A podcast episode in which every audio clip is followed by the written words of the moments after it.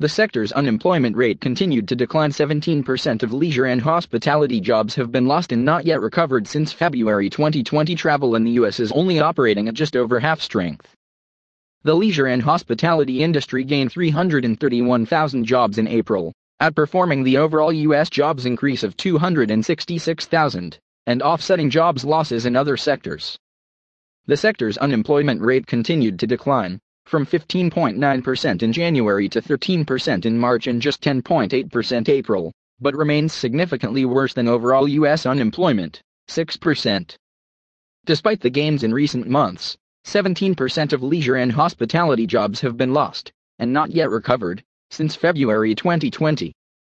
Leisure and hospitality also accounts for 35% of all U.S. jobs still lost since February of last year leisure and hospitality is significantly outperforming overall job creation even though travel in the U.S. is only operating at just over half strength, said U.S. Travel Association Executive Vice President for Public Affairs and Policy Tori Emerson Barnes. International travel and business travel accounted for 41% of all travel spending in 2019, but those two segments remain virtually halted. This disappointing jobs report would have been significantly worse without leisure and hospitality and we're missing a huge opportunity to restore jobs by not prioritizing the reopening of two key segments of the travel industry.